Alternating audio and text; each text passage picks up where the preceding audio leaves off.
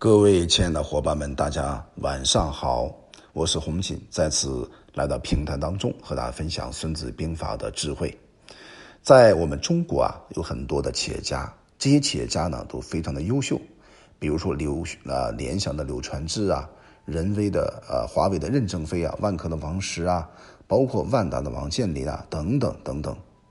那这些人的话呢，他们啊有一个很重要的现象啊。那就是军人企业家创业成功率相对是比较高的，这种现象啊，不仅在中国是这样的，在美国呢也有这种情况。那么美国呢有一个商业的年鉴，他们做过一次统计啊，在二战期间以来呢，在世界的五百强当中，西点军校出身的董事长就占一千多位，而副董事长呢有两千多位，总裁还有副总裁就多达五千到六千位。而且这些数据的准确性呢，也值得怀疑。但是，一些商业巨头的军人经历呢，是可以有据可查的。比方说，像宝洁的前 CEO 啊，首席执行官麦克唐纳，还有可口可乐的总裁伍德鲁夫，还有美国东方航空公司总裁法兰克波曼等等，这些人呢，都出自军校。那么，西点军校呢，是培养初级军官的一所军事的院校。和企业经营啊，商场好像不沾边对吧？那为什么能够培养这么多的商业巨子呢？甚至被人誉为最好的商学院呢？对吧？这一点是非常重要的。其实啊，这里边呢有一个很重要的问题，就是军队它通过长期教育训练当中，能够把人的三大特点啊培养起来。第一个呢叫精准的执行力，第二个呢叫严格的规范意识，第三点的话就是超强的团队精神。这些特质呢，在一个人的一生的人生观呐、世界观呐、价值观形成的阶段呢，深深扎根，形成了一种自觉的意识，所以就能够产生这样的领导者。所以我们可以看出来呢，那么《孙子兵法》里边有这么一段话，叫做“令速行以教其民，则民服；令速不行以教其民，则民不服。令速行者，与众相得也。”这句话呢，很关键的，也就是最有意思的是“速行”两个字。“速”的话是平素的“速”啊，速食的“速”；“行”是行走的“行”。一般人呢喜欢说“有令必行，军令如山倒”这类呢强调坚决执行的话。其实这话呢说的没有问题，但是呢，在孙子看起来，如果意识到坚决执行的意识、能力还有习惯呢，并不是与生俱来的呀，它是长期培养的。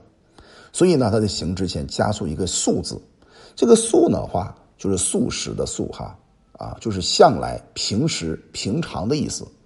令必速行啊，就告诉我们呢一种非常有效的管理办法。你看《孙子兵法》的讲兵法的过程当中，他言简意赅，用四个字就把这个管理方法告诉我们了，叫“令必速行”。简单来讲呢，就是将领啊。只有既注重立规矩，平时呢也坚持按照规矩办事儿，长期严格贯彻这个命令呢，管理士卒，对吧？这个士兵啊才会服从管理。相反的，如果只知道立规矩，但是平时不按照规矩办事儿，不严格呢贯彻命令，那去放纵这个士卒，士卒啊就不会服从管理，好像没有规矩可遵循一样一样的，法令呢就没有办法起到震慑人心的权威性。所以我们从这一点可以看出来哈，那孙子呢，只呃感觉哈，只有立了规矩以后呢，按照规矩办事儿，下达命令，并且把这个命令呢始终贯彻执行的人，最后啊才可以赢得士卒、兵卒的真心拥戴。那么这企业的管理当中也是一样的，我们很多的员工，包括管理干部，最讨厌一种人，就是朝夕令改。早晨刚刚决定好的事情，到了晚上就把早上的决定给推翻掉了，久而久之呢，就形成了王这个所谓“狼来了，狼来了”这种口号，失去了民心，对吧？那如果我们今天用现在的话来讲，就是与众相得，啥意思啊？就是官兵啊、民兵心心相印、团结一体。简单来讲呢，就是治军呢必须教养一致。那如果作为公司的管理干部，平时严格管理。那么这个组织呢，就能养成很好的良好的作风。那么最后呢，上面就是领导者还有追随者呢，才能够形成干大事的三种特质。哪三种特质呢？刚刚我们讲过了哈，精准执行力、严格的规范意识，还有超强的组织团队精神。否则呢，有章不行，有制不遵啊，而且呢，朝夕令改，因人而异，最后啊，在管理当中是非常难以见到成效的。我想这一点的话，是大家需要重点啊关注的。我们打一个比方吧，在汉朝的时候呢，匈奴哈大规模进进犯这个边境，当时呢，朝廷委派这个当时的一个官啊，叫刘礼驻军在坝上。派当时的驻资侯啊徐立驻军于蓟门这个地方，而周亚夫呢，奉命啊驻守在细柳，担担负着这个防御匈奴的重要任务。那么有一天呢，汉文帝呢亲自去慰劳军队，到了刘礼还有徐厉啊驻守的坝上呢，荆门的军营啊，徐礼还有徐厉对吧，远远的跑过去迎接，而且呢全程陪同。汉文帝听所到之处呢，就好像进到一个无人之境，长驱直入啊，非常威风。紧接着呢，汉文帝啊来到了周亚夫的细柳军营视察，还没有到这个军营大门呢，远远的就被拦了下来。皇帝这个车队的先行卫队长呢，就大声喊道：“皇上啊，即将驾到，还不赶快迎接？”哎，这个守卫的士兵说呀：“将军有令，军中只能听将军的命令，不会听天子的诏令。”皇上呢，只好派了使者，拿了天子的符节啊，进入军营通告周亚夫。皇上要进营慰问军队，那周亚夫呢，这个时候啊，才传令开了大门。汉文帝呢，被迎入了军营当中。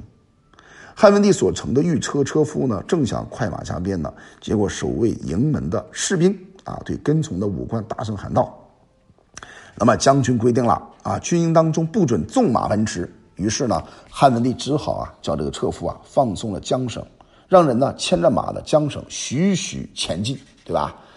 那么这个过程当中，我们可以看出来啊，当这个汉文帝到了大营之后啊，将军周亚夫呢手持着兵器行攻守礼，然后说道：“哎，我是盔甲在身的将士，不能跪拜，请允许我以军礼参见。”那么汉文帝也是很聪明的呀，对吧？他沿途看到周亚夫的细鲁军营当中呢，每个官兵都披戴盔甲。兵器锐利，训练的士兵呢，啊，这个士气高涨，喊声震天。那现在见到周亚夫呢，也一副这个盔甲的状态啊，随时迎接准备战争啊。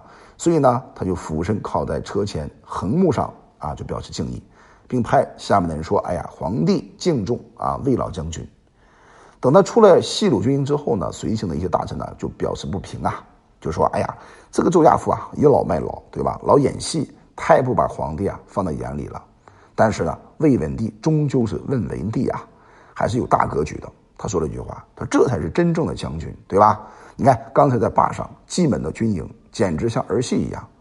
那里的军将军呢，如果被敌人偷袭，那就会成为俘虏的。至于周亚夫，敌人怎么可能、怎么敢去侵犯他呢？你看这啊，这个汉文帝的说法。其实啊，周亚夫啊，细柳从此成为一段治军的佳话。细柳这个词儿啊，也成为后人呐这个诗文当中形容军纪森严、军备严整的一个典故。至少我们从这个啊历史当中真实的故事，能够明白一个很核心的道理，就是军令如此深入人心、精准执行，最后呢达到一个组织完全团队向上的状态，就能够做到所谓孙子在一开始告诉我们的话：“令速行，以教其民，则民服。”啊。平常经常教导你的士兵啊，士兵就会服气；令速不行，以教其民，则民不服。平常呢没怎么教导士兵啊，突然下令，他们就不会服气。令速行者，与众相得也，对吧？最终的想法是每天训练士兵啊，让下面的每个人和上级和将军保持一致，这才是用兵的核心和要点。好了，我们今天就分享到这里，希望这样的分享能够帮助你更好理解《孙子兵法》背后的实战谋略。我叫洪锦。我们专注股权合伙制，有任何关于股权方面的问题，可以加我们的微信四幺幺六二六二三五。